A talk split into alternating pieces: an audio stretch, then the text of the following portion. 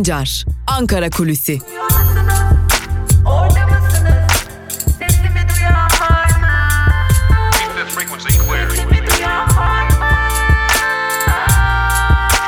Özgürüz Radyo. Özgürüz Radyo.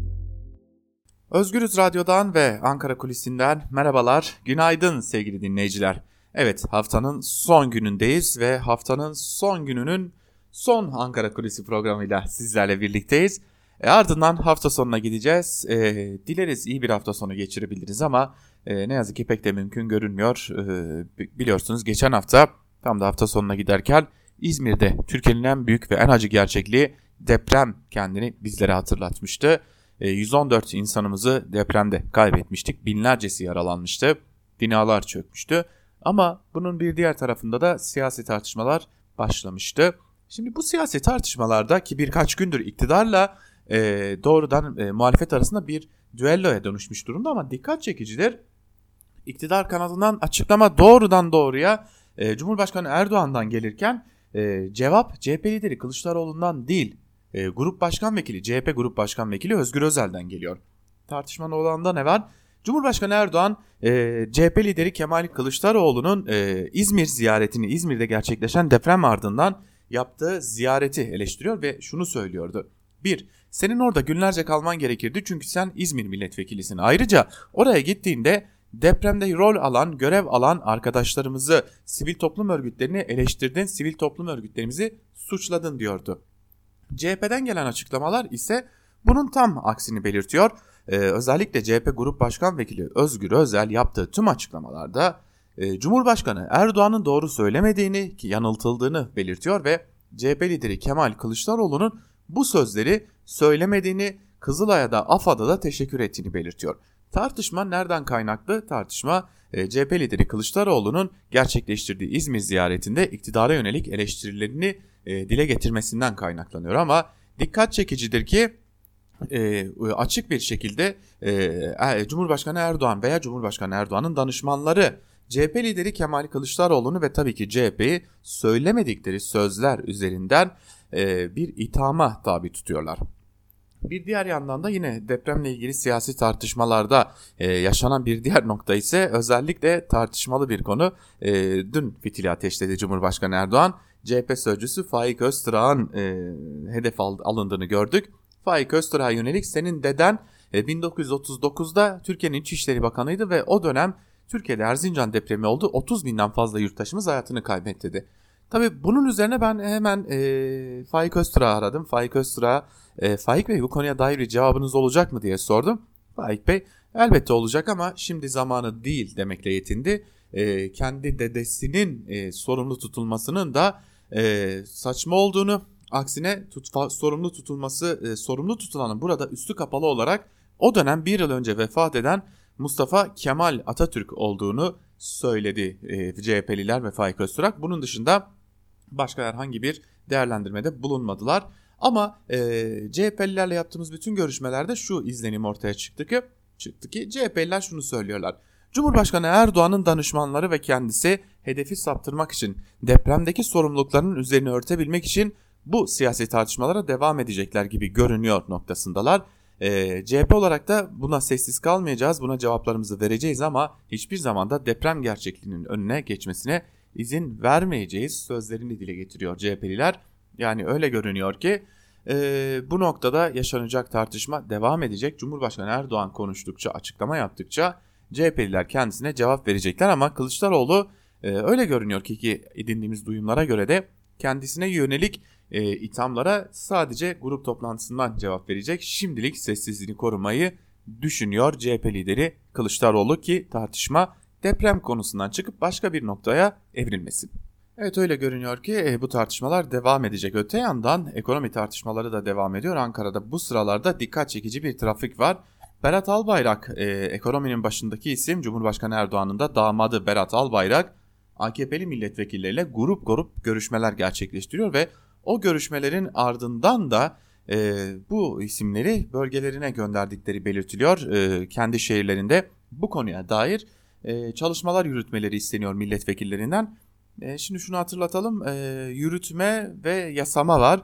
E, yasama ayağını tabii ki e, sizin de bildiğiniz üzere meclisteki milletvekilleri oluşturuyor. Artık yürütmeyi ise bakanlar yapıyor. Ve e, teamüller gereği normalde yürütme yasamanın e, yürütme yasamayı ayağına çağırmaz. E, var, yap, söylenecek bir şey varsa doğrudan doğruya herkese hitap edilir, herkese söylenir ama e, burada dikkat çekici bir e, nokta var. E, Berat Albayrak ki meclise değil doğrudan doğruya Cumhurbaşkanı Erdoğan'a sorumlu yeni e, rejime göre sadece iktidar milletvekillerini topluyor, ekonomiye dair söyleyebileceklerini, açıklayabileceklerini belirten bir takım briefingler veriyor ve bu milletvekilleri kendi bölgelerine dağılarak e, giderek ağırlaşan ekonomik kriz karşısında e, bir propaganda çalışması yürütüyorlar. Malumunuz olduğu üzere Cumhurbaşkanı Erdoğan da sahaya inmişti ve e, çeşitli yerlerde açıklamalar da bulunuyordu, çeşitli değerlendirmelerde bulunuyordu e, ve taban konsolidasyonu için çabalar harcıyordu. E, bu nedenle de Berat Albayrak'ın bu hamlesinin de yine e, bir e, noktada açık bir şekilde e, AKP için taban konsolidasyonu çalışmalarının bir parçası olduğu belirtiliyor. Oysa ekonomik krizin artık olduğunu hepimiz çok çok iyi biliyoruz.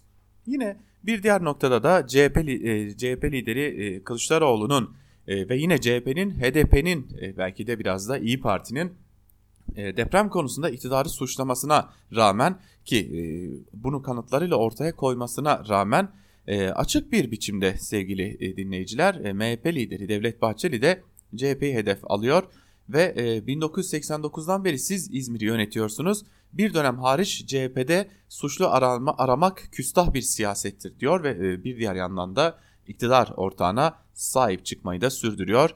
E, tüm bunlar içinde yine e, muhalefetten birkaç isimle görüştüğümüzde durum hiç iyi değil iktidar ve e, e, koalisyonu açısından. Bu nedenle doğrudan doğruya CHP'yi ve e, temsilcilerini, HDP'yi, İyi Parti'yi temsilcilerini farklı yöntemlerle hedef almaya devam ediyorlar. Bu Türkiye için yaklaşan, adım adım yaklaşan erken seçimin işaretleridir. İktidar giderek çaresiz kalıyor. İktidar giderek erken seçime gitmek için bir zemin hazırlıyor. Bunu da muhalefeti her, her şeyden sorumlu tutarak, her şeyde muhalefeti suçlayarak yapıyor noktasında değerlendirmeler var. Ve e, ilginçtir ki muhalefetin tamamı da erken seçim için bahar ayı ve sonrasını işaret etmeye başladılar. Bakalım bu gerçekten olacak mı? Ankara Kulisi'nin son gününde, haftanın son gününde Ankara Kulisi'nin son programında da bu soruyu biz de e, cevaplandırmaya çalışacağız ama öyle görünüyor ki uzun zamandır da Ankara'da konuşulan da buydu zaten. Türkiye adım adım bir erken seçime gidiyor ancak zamanı belli değil diyelim. Ankara Kulisi'ni noktalayalım. Haftaya pazartesi gününde haftanın ilk gününde Özgürüz Radyo'da tekrar görüşebilmek dileğiyle. Hoşçakalın Özgürüz Radyo'dan ayrılmayın.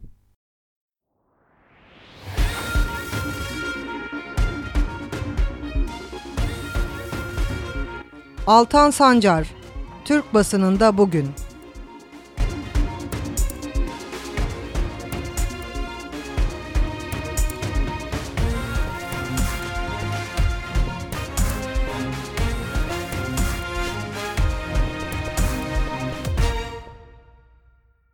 Günaydın sevgili dinleyiciler. Özgürüz Radyo'dan merhaba. Haftanın son Türkiye basınında bugün programıyla sizlerle birlikteyiz. Evet e, haftayı noktalıyoruz.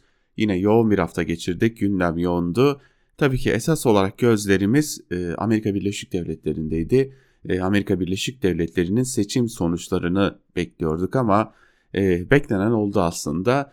ABD seçim sonuçları öyle kolay kolay netleşmeyecekmiş. Bunu öğrenmiş olduk. E, zaten e, özellikle posta yolunda kullanılan oyların ortaya çıkmasıyla birlikte bu kesin gibi görünüyordu ve beklenen de oldu diyebiliriz. E, hala Amerika Birleşik Devletleri'nde e, şu isim kesinlikle başkan olacaktır deme noktasında değiliz ne yazık ki ama e, şunu söylemekte fayda var. Evet İbre e, Biden'dan yana ama işler değişebilir. Çünkü e, iktidardaki isim e, elbette ki e, Donald Trump olunca işlerin değişebilme ihtimali de elbette ki ortada bulunuyor. Evet e, tabii bugün bu hafta bir de İzmir'deki depremi takip ettik. İzmir'deki depremi konuştuk. Bir yandan kurtarma çalışmalarını bir yandan e, geçmişte deprem e, döneminde getirilen ve bir daha kendisinden haber alınamayan o vergilerle edinilen paraların nereye gittiğini konuştuk. E bir diğer yandan da tabii ki iktidarın yaklaşımlarını konuştuk. E tabii bir de e, koronavirüsü konuştuk, halk olarak konuştuk ama iktidar bunu pek de görmezden e, geldiğini gördük. Euro'nun 10 lirayı, doların 8 lira 50 kuruşu gördüğünü de konuştuk. Evet, e, Türkiye bu hafta e, ağırlıklı olarak bunları konuştu. Haftanın son gününde o zaman şimdi e, Türkiye'nin e, gazetelerinde neler var onlara göz, göz atalım. İlk olarak bir günle başlayalım. Manşette koronanın insafına kaldık sözleri var. Hızlıca ayrıntıları aktaralım sizlere. Avrupa ülkeleri Covid-19 ile mücadele etmek için peş peşe yeni önlemler devreye sokmaya başladı.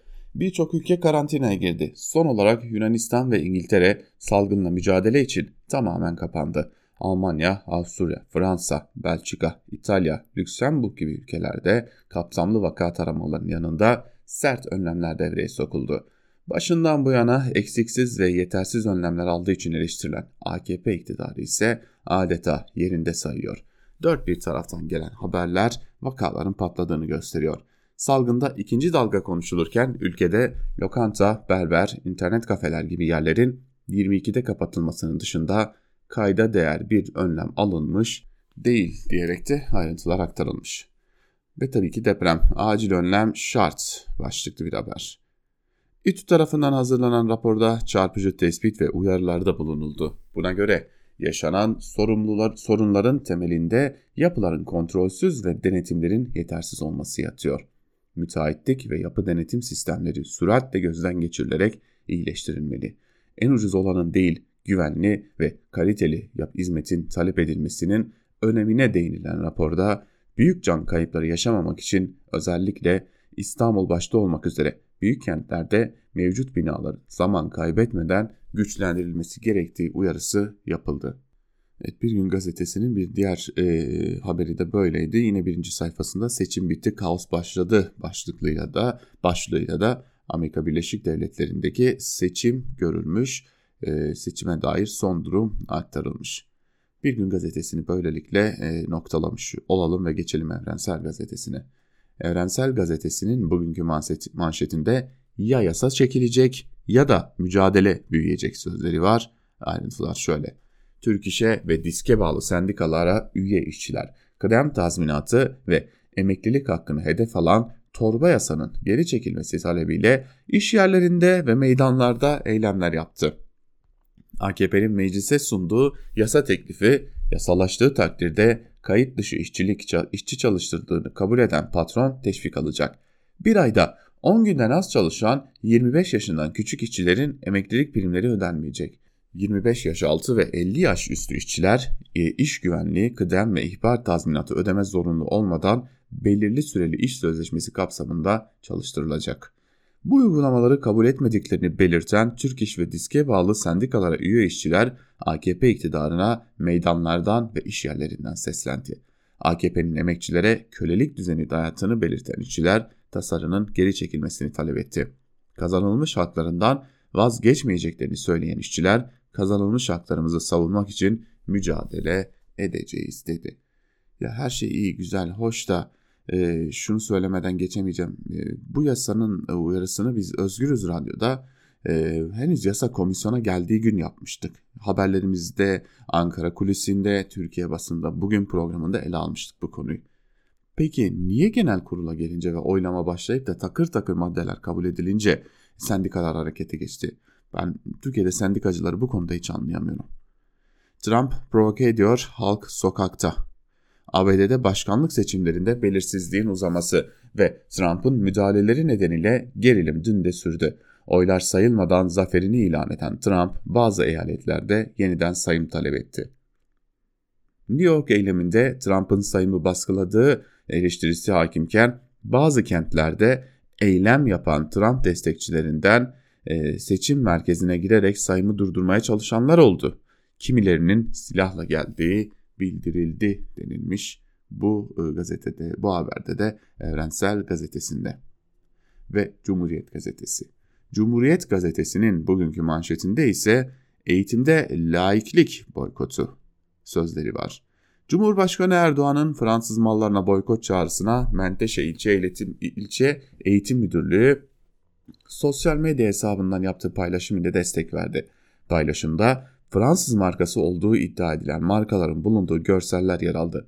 Markalar arasında laiklik de var. Temel ilkeleri arasında laiklik olan MEB'e bağlı bürokratlar peş peşe görseli paylaştı.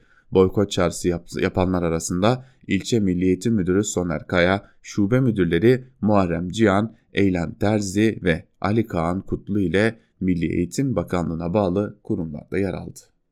Şimdi biliyorsunuz 2018-2019 yıllarında ilçe Milli Eğitim Müdürlüklerine yapılan atamaların Sayıştay tarafından tespit edildiğine göre usulsüz olduğu görevi hak etmemelerine rağmen buralara belli başlı ilçe milli eğitim müdürlerinin atandığı tespit edilmişti. Ve e, geçtiğimiz günlerde Plan Bütçe Komisyonu'nda e, Milli Eğitim Bakanı Ziya Selçuk'a bu soru yöneltilmişti. Neden bu atamaları yaptınız diye sormuştu e, iktidara e, karşı muhalefet e, milletvekilleri. Ziya Selçuk da evet atamaları doğrula, doğrulayarak e, 15 Temmuz'u bahane göstermişti. Ama baktığımızda atamalar 2016-2017 değil 2018-2019 yılındaydı ve atananlar şartları gerekli şartları yerlerine getirmemesine rağmen hala da yerlerinde oturmaya devam ediyorlar. Ve geçelim bir diğer habere. 18 yıllık suçu örtme telaşı başlıklı haberle devam edelim.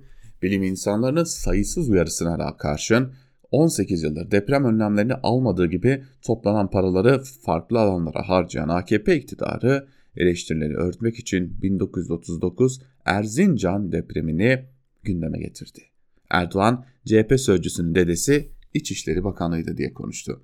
Erdoğan, yeni konutların yapılması konusunda da millet binalarını kontrol ettirsin, hepsi kamunun imkanlarıyla olmaz, millet de biraz üstüne koysun diyerek sorumluluğu yurttaşa yükledi. Millet İttifakı ortağı Bahçeli de e, iktidarın sorumluluğunu görmezden gelerek CHP'yi hedef aldı. Bu arada e, öyle görüyoruz ki e, Cumhuriyet Gazetesi bugün yanlış baskıya girmiş. Bahçeli Millet İttifakı'nın değil Cumhur İttifakı'nın ortağı buradan da bir düzeltme yapmış olalım. Evet e, bazen gazeteler e, ya basın ilan kurumuna gönderdikleri e, nüshalarında ya hata yapmış oluyorlar onu baskıda düzeltiyorlar ya da e, hatalı baskıya girebiliyorlar. Bu bazen gerçekleşebilen bir şey. E, ancak bizdeki nüsha basın ilan kurumuna gönderilen nüsha olduğu için e, belki de hata sonradan fark edilip düzeltilmiştir diyelim. Ve e, böylelikle noktalayalım. E, Cumhuriyet gazetesini de noktalamış olalım. Ve geçelim bir diğer gazeteye Yeni Yaşam gazetesine. Gazetenin manşetinde Kürtler arası giderek artan gerginlik var. Ee, KDP'ye ulusal uyarı sözleriyle çıkmış gazete. Federe Kürdistan bölgesindeki gerilimle ilgili e, olarak diyalog çağrıları yapılıyor. Van'da açıklama yapan DTK, HDP ve DBP temsilcileri Kürt grupları arasındaki çatışmanın tüm Kürtlere kaybettireceğine dikkat çekti. DTK eş başkanı Leyla Güven, Kürtlerin içinde oyunlar oynuyorlar. Peki kimler bu güçler? Kobani'nin düşmesini isteyenler, Rojava'nın Kürtlerin elinden, elinden çıkmasını isteyen güçler aynı güçlerdir. Aynı güç şimdi Güney Kürdistan'da aynı oyunları oynuyorlar diyerek e, duruma tepki göstermiş Demokratik Toplum Kongresi eş başkanı ve Hakkari milletvekili Leyla Güven. Savaşın rolü Zerevani gücü, gücüne mi verildi? Kürtlerin bırakıcı olarak tanımladığı bir kardeş kavgasına dönüşmesinin endişesi hakim iken olası bir çatışmanın fitilini ateşleyecek konu, konuda, konumda ise Leşkerin Gulan olarak da bilinen Zerevani e, güçleri var. Zerevani güçleri tıpkı KDP'nin istihbarat birimi olan Parastın gibi doğrudan Mesut Barzani'nin oğlu Federa Kürdistan Bölgesi Başkanı Mesrur Barzani'ye bağlı denilmiş. Ee, Evran Barzani köylüleri tehdit etti. Federa Kürdistan bölgesindeki gerilimi gazetemize değerlendiren gazeteci Seyit Evran, KDP'nin güç yığınlarından önce KDP lideri Mesut Barzani'nin yığınak yapılan bölgeye gittiğini belirterek Barzani köylülere köylülerin ileri gelenleriyle toplantı yapıyor. Kimse PKK'ya yardım etmeyecek. Yardım edenlere suçlu muamelesi yapacağız diyor diye konuştu denilmiş. E, giderek e, Kürtler arasındaki çatışma e, ihtimali de e, büyümüş oluyor. E, tabii dönem dönem e, Kürtler arasında bir takım çatışmalar yaşanmıştı. En büyük çatışmalardan biri de 1992'de gerçekleşmişti. Ee, büyük e, kayıplar vermişti her iki tarafta. Ve devam edelim gazete manşetlerine, geçelim Sözcü gazetesine. Manşetinde Sözcü gazetesinin dolarla işimiz yok ama dolar çıktığı için köprü müteahhitlerine fazladan 632 milyon lira ödeyecek. Geçiş garantisi verilen tünel ve köprüleri işleten şirketlerin gözü dolarda. Çünkü dolar arttıkça onlara garanti için yapılacak ödeme de kabarıyor. Osman Gazi ve Yavuz Sultan Selim köprüleriyle Avrasya Tüneli'nde yılın ilk 6 ayında geçiş garantisi tutmadığı için işletmecilere yaklaşık 4 milyar lira ödendi. İkinci 6 aylık ödemeler ise kur farkı nedeniyle zamlı olacak. Çünkü ödemeler müteahhitler e, kurdan zarar etmesin diye yılda iki kez güncelleniyor. Profesör Uğur Emeğin hesabına göre köprüler ve otoyollar, bağlı otoyollar için ikinci 6 ayda 4.7 milyar ödenecek. 632 milyon lirası kur farkı denilmiş. Sözcü gazetesini de böylelikle sizlerle paylaşmış olalım. Karar gazetesine geçelim. Karar gazetesinin bugünkü manşetini aktaralım sizlere. Dediğini yaptı sözleri var ve ayrıntılarda şunlar kaydediliyor. Seçimden haftalar önce yenilgiyi kabul etmeyeceğinin sinyallerini veren Donald Trump, rakibi Biden öne geçince hile var diyerek kritik eyaletlerde mahkemeye gitti. Kavgasız bırakmam yaklaşımı sokağı da ısıttı. Bir eyalette oyları sayın, bir başka eyalette ise sayımı durdurun protestosu yapan Trump taraftarları otomatik silahlarla seçim merkezlerine basıp gövde gösterisi yaptı denilmiş ayrıntılarda. Seçimin ilk günü olaylar, oylarımız buhar oluyor iddiasını ortaya atan ABD Başkanı'nın ekibi Michigan'da oy sayımının durdurulması için dava açtı. Wisconsin, Georgia ve Pennsylvania'da da benzer taleple girişim başlatıldı. Şaibe söylemleriyle harekete geçen Trumpçılar birçok kente ellerinde çalmayı bırakın dövizleriyle seçim merkezlerine yürüdü. Trump'ın avukatı sonuçları ulusal ölçekte dava edebiliriz dedi. Pensilvanya valisi ise sayımın süreceğini açıkladı denilmiş bu haberin de ayrıntılarında. Böylelikle Karar Gazetesi'ni de noktalayalım ve geçelim Sabah gazetesine. Gazetenin manşetinde yeni yuvaları bir yılda teslim sözleri var. Başkan Erdoğan 1.4 milyon metrekare e, alan konut yapımı için tahsis edildi. Bir ay içinde yapımına başlanacak. Deprem anından itibaren arama, kurtarma, enkaz kaldırma, barınma ve gıda destekleri başta olmak üzere depremzedelerin tüm ihtiyaçları eksiksiz karşılandı. Enkaz kaldırma çalışmaları en kısa sürede tamamlanacak. Bir ay içinde de deprem konutlarının yapılmasına başlayacağız. Önümüzdeki yıl bitmeden hak sahiplerine evlerini teslim etmiş olacağız. Şu anki yol haritamız bu demiş Erdoğan. Şimdi ee, bir diğer noktaya da bakalım. Ee, Elazığ depreminde, Van depreminde de biz bu cümleleri duyduk. Ee, dönemin o zaman dönemin birinde yine başbakan, birinde cumhurbaşkanıydı yine, birinde de başbakandı. Yine aynı cümleleri duyduk ama ne Elazığ'da ne de Van'da deprem konutları teslim edilmedi. Parola birlik, beraberlik, kardeşlik. ülkemizin geleceği Elif bebekleri kavgasız, öfkesiz, kinsiz, nefretsiz bir ortamda sevgi ortamında, kardeşlik ruhu içinde bir, bir ve beraber büyümek zor, büyütmek zorundayız. Uzaktan parçalanmamızı, bölünmemizi isteyen, planlayan, düzenleyen, teşvik eden leş kargaları ve tepemizde dönen akbabalara inat, bir beraber kardeş olmalıyız demiş. Hıncal Uluç söylemiş bunları. Ee, sanırım bunu muhalefete değil herhalde iktidara yönelik e, eleştiri olarak e, değerlendirebiliriz. Ve geçelim Hürriyet gazetesine manşette o müteahhitler kelepçeyi yedi sözleri var. Ayrıntılarda ise şunlar kaydediliyor. Gözaltına alınan 3 müteahhit, 4 teknik sorumlu, 2 market sahibi dün mahkemeye çıkarıldı. Adliyeye götürülürken hepsine kelepçe takıldı. Bir kişinin öldüğü Yağcıoğlu apartmanı müteahhiti Şea, suçsuzuz, kolonları kaydıranlar sorumlu dedi. Bir müteahhit kendini zamanı şartlarına göre yaptık, denetlemeyenler sorumlu diye savundu kolonu kestiği iddia edilen dükkanın sahibi yüzün üzerinde gayrimenkulünün olduğunu böyle bir şeyle uğraşmayacağını söyledi. Şüphelilerin sorgusunun ardından mahkeme 9 kişiden 7'sini tutuklayarak cezaevine yolladı. Ne güzel değil mi? Müteahhitleri tutukladık, iş bitti. Ya denetlemeyenler ne olacak? Ya da o market sahiplerine o kolonları kesebilme özgüvenini, cesaretini verenler ne olacak? Onlar suçlu değil değil mi? Sadece 3-5 tane müteahhit, 2 tane işte teknik sorumlu, bir tane e, bakkal, dükkan, bir market sahibi artık her kimse onlar tutuklandı olay bitti değil mi? Van'da da öyle olmuştu. Elazığ'da da öyle oldu. Ama iş gerçekten bu değil. Gerçekten sorunlar yargılanmıyor ve e, bunu bir kahramanlık destanı diye sunmayın. Örneğin İzmir Adliyesi bu depremde zarar gördü. İzmir Adliyesi'ni yapan e, İçtaş Holding. Hani şu 3. köprü, nük, e, Akkuyu Nükleer e, Santrali'ne de ortağı olan e, şirket. Orası da hasar gördü. Ama orası, oraya e, 14 yılda yapılan o adliyenin e, hiç de sağlam bir zemine yapılmadığı raporlara yansımıştı. Yarın bir gün o adliye yıkılsa ya da o zaman depremde yıkılsaydı tutuklayabilecek miydiniz oranın müteahhitini?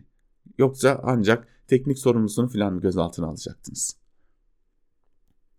Ve devam edelim bir diğer gazeteye geçelim. Milliyet gazetesine geçelim. E, Milliyet'in manşetinde yıkılacağı 11 yıl önce belliymiş sözleri var.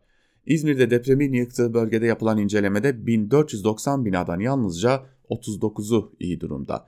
İzmir Valiliği ile İnşaat Mühendisleri Odası'nın 2009 yılında gerçekleştirdiği yapı stoğu araştırması depremin yıkıma neden olduğu Bayraklı'da birçok yapının olası bir depremde yıkılacağını 11 yıl önceden haber vermiş. 5 binanın yıkıldığı Manavkuyu mahallesinde incelenen 696 binadan ise 304'ünün zayıf olduğu saptanmış. Raporun sonuç ve öneriler kısmında ise halkımız bilinçlendirilmeli, oturduğu binanın deprem dayanımı hakkında ve gerekli tedbirlerin alınması konusunda bilgilendirilmelidir ifadesine yer verilmiş. Yani yine aynı sonuca çıkmışız. Halka bilgi verin, halk yaparsa yapar, yapmazsa yapmaz. Yani neredeyse vatandaşı suçlayacaklar. Yani e, yıkılması kesin görünen evde oturdunuz diye isterseniz bir de vatandaşı gözaltına alın da tam olsun. Ve Yeni Şafak'a bakalım. Yeni Şafak'ın manşetinde ABD ikiye bölündü sözleri var. ABD'deki başkanlık yarışı bölünme ve kutuplaşmayı zirveye çıkardı. Birçok eyalette seçmenler sokağa çıktı. Biden taraftarları oyların tamamı sayısın sloganları atarken postayla gelen oylarda sahtekarlık olduğunu düşünen Trump taraftarları sayımın durdurulmasını istedi. Zafere yakın Biden'ın anketlerin aksine sadece %1-2'lik farkla ipi göğüslemesi kutuplaşmış ülkede işinin zor olacağını gösteriyor denilmiş. Yeni Şafak'ın da e, dönüp şunu da sormak gerekecek Yeni Şafak'a. Ya bari dönün kendi ülkenize bakın sanki bu ülke hiç mi bölünmemiş durumda diye de sorarlar. Yine sür manşette de evleri bir yılda tes teslim edeceğiz sözleri var yine Erdoğan'a ait. Bakalım bunun da gereği yerine getirilecek mi? Akit'in manşetinde ise sus da seni adam sansınlar sözleri var. Cumhurbaşkanı Erdoğan depremin ikinci gününde İzmir'e öylesine bir uğrayıp günübirlik dönüş yapan ve ardından AKP iktidarını hedef alarak hala enkazlar kaldırılmadı diyen CHP Genel Başkanı Kılıçdaroğlu'na sert sözlerle yüklendi. Bir e, işi bilirsin konuşursun ama bilmediğin iş hakkında niye konuşuyorsun sus da adam sansınlar e, demiş Erdoğan. Özgür Özel'de geçtiğimiz günlerde e, hatta dün de bunu yine eleştirdi ve e, şunu söyledi. Cumhurbaşkanına bilerek isteyerek yalan söyletiyorlar. E, genel başkanımız böyle bir şey e, söylemedi dedi. Batı'da demokrasinin sadece adı var. Başlıklı bir diğer habere bakalım. İngiltere Brexit sürecinde parlamentonun askıya alınması, Belçika ve Hollanda'daki siyasi belirsizliğin aylarca sürmesi, İtalya'da yaşanan hükümet krizleri ve son olarak ABD'deki başkanlık seçiminde yaşanan kaos, Batı'nın yıllarca mazlum coğrafyalara dayattığı demokrasi mefhumunun koca bir yalandan ibaret olduğunu gözler önüne serdi. Yok aksine demokrasi tam olarak bu uzlaşıyı bulma çabası. Hani akit demokrasi karşıtı bunu biliyoruz ama e, söyleyelim demokrasi tam aksine bu. Uzlaşıyı bulma çabası, orta yolu bulma çabası. Herkesin üzerinde uzlaşabileceği e, bir e, uzlaşıya varabilme noktası. Bu nedenle demokrasi tam olarak da bu ama akit olarak siz bu işten anlamazsınız. Haklısınız, boşa uğraşmayın. Ve geçelim günün öne çıkan kimi yorumlarına. E, T24'ten Aydın Engin ile başlayalım. Engin, Trump neyi göze alacak? Reis neyi göze alır? Başlıklı bir yazı kalemi almış. Bir bölümünde de şunları aktarıyor. ABD seçimleriyle yatıp ABD seçimleriyle kalkıyoruz ya. Şöyle bir gazeteler turu atsanız siz de göreceksiniz. ABD seçimleri üstüne sadece Türkiye medyasında yayınlanan yazılar toplansa mesela İstanbul Telefon Rehberi kanalında bir kitap olur. Demek, o, demem, demek ki o konuda ben eksik kalsam da olur. Zaten bu satırlar yazılırken henüz ABD'de devletin en tepesinde kimin oturacağı belli olmamıştı. Avrupa'da bahis siteleri haftalarda şipşak bahis diye Türkiye'ye çevrilebilecek bir bahis oynatıyorlar. Soru sabit. Trump mı Biden mı? İlk günler bu bahis Trump kazanır diyenlere bildikleri takdirde 1'e 8 veriyordu. Dünden beri bu 1'e 2'ye düştü. Yani ABD seçimleri kumar şirketlerine kadar düştü. Sizi bilmem ABD'de seçmen olsaydım Biden'a oy verirdim. Çünkü ABD seçimleri seçmenleri benim gözümde bok mu tezek mi ikileminin içine sıkıştırıldı. Benim asıl merakım seçim sonrasında. Seçim sonucu belli olduktan sonra Trump kaybederse ne olacak? Hani o çok övünülen başkanların seçim sonucunda sonucuna göre olaysız, sıkıntısız, gerilimsiz değiştiğini söyleyen ABD'de bu kez bir şeyler değişecek gibi geliyor bana. Buradan bir sonuç almazsa beyaz adamın üstün ve seçkin olduğu safsatasına inanacak kadar salak faşizan kafalılardan tutun da Amerikan pazarında Çin, Japon ve Avrupa mallarının satılmasını Trump'ın önleyeceğini sanan saf dillere kadar epey geniş ve güçlü bir kesimin harekete geçirileceğine ve gerekirse zora, evet zora başvurulacağına, seçimin meşruiyetini sorgulanır kılmaya çalışacağına ilişkin epey uğursuz işaret var. Bir AKP muhalifi ve özellikle onun reisinden ülkenin kurtarılmasının gerektiğine inanan biriyseniz sakın ola ki Biden kazanırsa sevinmeye kalkmayın. Anketlere pek meraklı olan AKP reisi anlaşılan o ki ki sorup soruşturup araştırıp seçimi Biden'ın kazanacağı sonucuna varmış ve ve inanamayacaksınız ama Biden'ın seçim kampanyasına AKP adına mali katkıda bulunmuş. Yani para bağışlamış. Bu beziryan zihniyetin nerelere kadar uzanacağını görmek şaşırtıcı. Ama Biden'ın da seçildiği takdirde ki şu an hemen hemen kazanmış gibi AKP reisinin bu kıyağını herhalde görmezlikten gelmeyeceği pek şaşırtıcı olmayacak.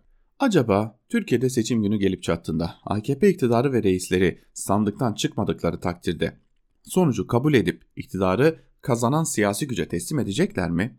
Yoksa İstanbul Belediye seçimlerindeki siyasal komedi bir kez daha oynamak zorunda mı kalacağız? Ya orada da sonuç tıpkı İstanbul seçimi gibi olursa?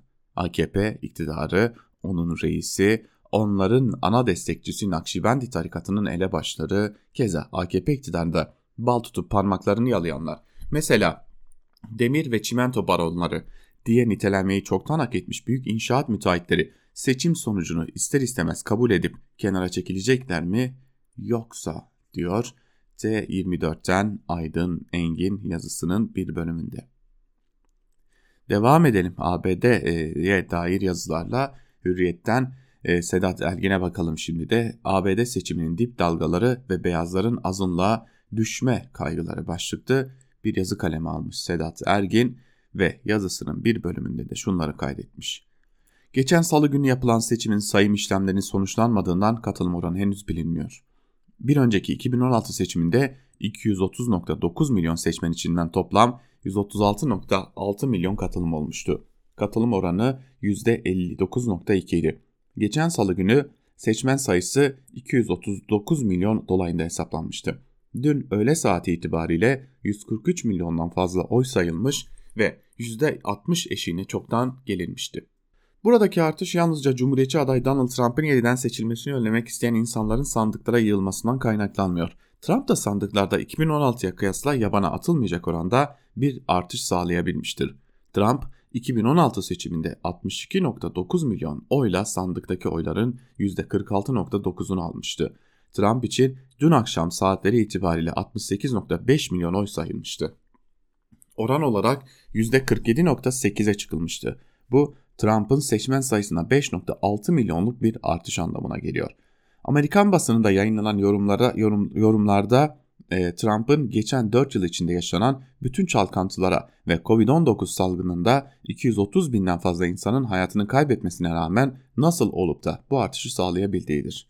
New York Times'ta dün yayınlanan Edition Research adlı araştırma kuruluşu tarafından seçim günü sandık çıkışı yapılan anket sonuçları Amerikan toplumuna hakim olan ruh hali ve oy tercihlerinin gerisindeki faktörleri okuyabilmek açısından son derece çarpıcı bir tabloya işaret ediyor. En dikkat çekici verilerden biri oy kalıplarının siyah ve beyaz seçmenlere göre adaylar adaylar karşısındaki dağılımıdır. Beyaz seçmenlerin %57'si Trump'a oy verirken yalnızca %42'si Biden'a yönelmiştir. Beyazların çoğunluğu belirgin bir şekilde Trump tercihini kullanmıştır. Siyah olduğunu söyleyenlerin ise %87 ile Biden'ı tercih etmiştir. siyahların yalnızca %12'si Trump'a yönelmiştir. Ancak burada dikkat çekilmesi gereken nokta 2016'da yapılan benzer anketlerle kıyaslandığında Trump'ın siyah seçmenler içindeki oy oranında artırabilmiş olmasıdır. Örneğin 2016'da siyah erkeklerin %13'ü Trump'a oy kullanırken bu oran 2020'de 18'e çıkmış. Önemli bir iki göstergenin daha altını çizelim. Üniversite mezunları için de Biden'ı tercih edenlerin oranı %55'e çıkarken bu oran Trump'ta %42'ye iniyor. Çarpıcı bir başka gösterge kırsal ve kentsel oyların dağılımıdır. Nüfusu 50 binden fazla olan yerleşimlerde seçmenlerin %60'ı Biden'a oy kullanırken %37'si Trump'ı tercih etmiştir. Kasabalarda ve kırsal kesimlerde e, ise Trump'a oy desteği %54'e yükselirken bu destek Biden'a %45'e düşüyor. Ülkenin doğu ve batı yakasında nüfusun genellikle %58-57'si demokratlara yönelirken orta batı ve güneyde denge 40-50-48 oranlarında cumhuriyetçilere dönüyor demiş e, Sedat Ergin de rakamlarla son durumu ortaya koymuş. Ve e, şimdi bir de e, ABD başkanına dair önemli soru işareti. İyi de başkan değişirse Orta Doğu politikaları ne olur diye düşünecek olursak bu konudaki Hamide Rencuzoğulları'nın artı gerçekteki yazısına göz atalım. Suriye'de tökezleyen Obama değil, Trump ya da başka bir isim değil, bizzat AB politikalarıdır. Bu süreçte Rusya'ya üstünlüğün kaptırılması, İran'ın izole edilmesindeki başarısızlık ve İsrail'le İsrail'e kaygıları konusunda güvence verilememesi gibi sonuçlara karşın muhtemeldir ki Trump'a Suriye sürecinde daha etkin bir rol tavsiye edildi. Çünkü savaş çığırtkanlığını oldukça yükselterek göreve başladı. Obama'nın devrettiklerini tersine çevirme stratejisine, stratejisine odaklanacağını en başından açıkça ortaya koydu Trump. Örneğin başkanlık koltuğuna oturur oturmaz Türkiye'nin ısrarla istediği ve Obama'nın sürekli ağırdan aldığı Suriye'de tampon bölge projesini Trump hemen Arap ülkelerine pazarlamaya başladı. Bunun bütçesinin karşılanmasını istedi. İkinci olarak Obama'nın başarısızlığa uğrayan ihvan merkezi politikasına karşı Katar'a abluka uygulayarak tutum aldı. O güne kadar Katar'la birlikte Suriye'de cihatçıları destekleyen Suudiler ve Körfezler rejimleri o andan itibaren ihvancıları desteklediği gerekçesiyle Katar'a ambargo yarışına girdiler. Üçüncü olarak Obama'nın altına imza attığı İran'la nükleer anlaşmayı tek taraflı olarak feshetti ve İran'a karşı savaş gerilimini doğru ateş ulaştırdı. Obama'nın artık yüzünü iç politikaya dönmek niyetinde olduğunu açık ettiği andan itibaren özellikle ABD'nin İran'a karşı açacağı savaşa ve tırmandırılan meslek kutuplaşmasına kendilerini tamamen kaptıran körfez ülkelerinin büyük bir hayal kırıklığına uğratıldığını da söylemek gerekir. Trump'ın Obama'dan sonra Suriye politikasında devam ettirdiği iki strateji oldu. Birincisi Suriye sahasında Kürtler üzerinden edinilen pozisyona sımsıkı tutunmak, ikincisi de ABD'li think tank kuruluşlarının tavsiye ettikleri gibi Türkiye'nin Suriye'deki pozisyonundan faydalanmak. En başta İsrail olmak üzere bölge ülkelerinin ABD seçimlerine odaklanmalarının anlamı türlü türlüdür. Kimi ülkelerin ya Trump kaybederse diye diken üstünde durmalarının sebepleri de öyle. Suriye sahasına dönük olarak da örneğin muhaliflerin Trump'ın kaybetmesiyle ilgili kaygıları şu yöndedir. Demokratların İran'la ilgili Obama politikasını devam ettirip tekrar nükleer anlaşmaya imza atmaları demek, İran'ın Suriye'yi ekonomik olarak biraz daha desteklemesi demektir. Bu da Sezar yaptırımlarının Suriye'yi umut edildiği gibi etkilemesini engeller. Bütün bu kaygı ve tercihlerin temelinde yatan şey Joe Biden'ın başkan olması halinde ABD'nin Orta Doğu politikasının ve bölge ülkeleriyle ilişkilerinin yeniden gözden geçirileceğini söylemesi. Buna karşı Trump yönetimindeki Suriye özel temsilcisi James Jeffrey'nin politikalarında hiçbir değişiklik olmayacağına dair güven verici açıklamalar yapmasıdır. Sonuç olarak başta Türkiye olmak üzere mevcut politikalarını devam ettirmek için Trump'ın kazanmasını nefeslerini tutarak bekleyenler var. Ya da örneğin Türkiye'nin Suriye'deki emellerini sınırlandıracaktır diye Biden'ın kazanmasını aynı heyecanla bekleyenler var. Lakin Türkiye'ye Suriye Savaşı'nda başrolü veren Biden'ın partisi olduğunun unutulmaması gerektiğini de hatırlatanlar var diyor Hamide Rencüzoğulları yazısında. Ve geçelim deprem konusundaki bir iki yazıya. Bir gün gazetesinden Yalçın Karatepe deprem vergileri nereye harcandı diye sormuş yazısının başlığında ve bir bölümünde de şunları kaydetmiş. 31 Ocak 2020'de Elazığ'da yaşanan depremin ardından bu köşede şunları yazmıştım.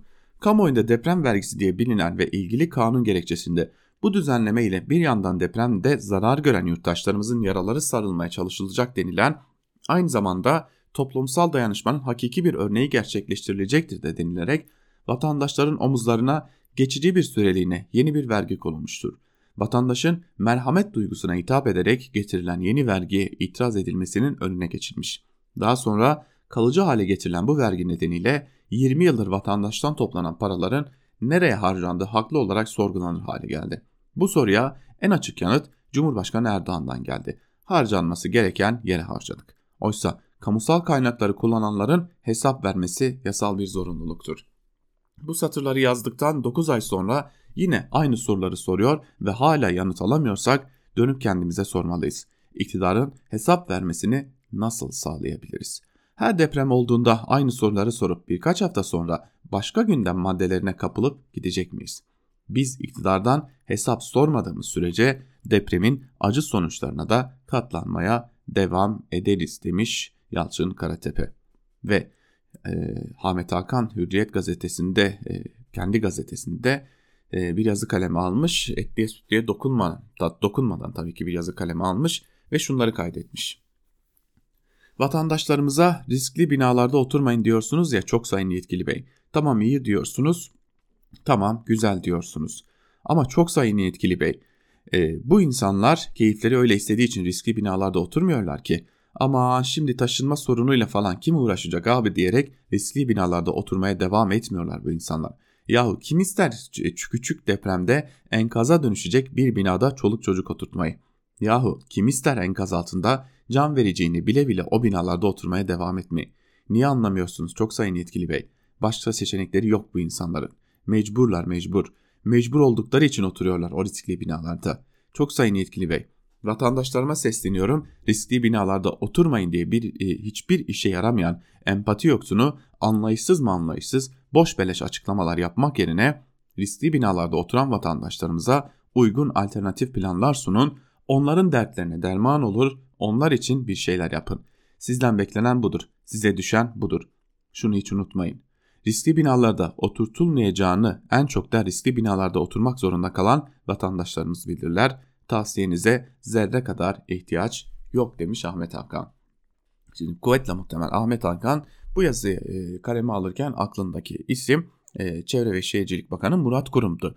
Ama e, hatırlatalım Murat Kurum dışında Devlet Bahçeli de Cumhurbaşkanı Erdoğan da yine bu konuya dair açıklamalar yapmıştı. Artık e, e, kendisi Ahmet Hakan o çok sayın yetkili derken Murat Kurum'u mu kastediyor Erdoğan'ı mı Bahçeli'yi mi bilemiyoruz diyerek e, bugünlük de Türkiye basınında bugün programımızı noktalayalım. Tabi bu haftalıkta noktalamış oluyoruz. Pazartesi günü yine aynı saatte Özgürüz Radyo'da görüşebilmek umuduyla Özgürüz Radyo'dan ayrılmayın. Hoşçakalın.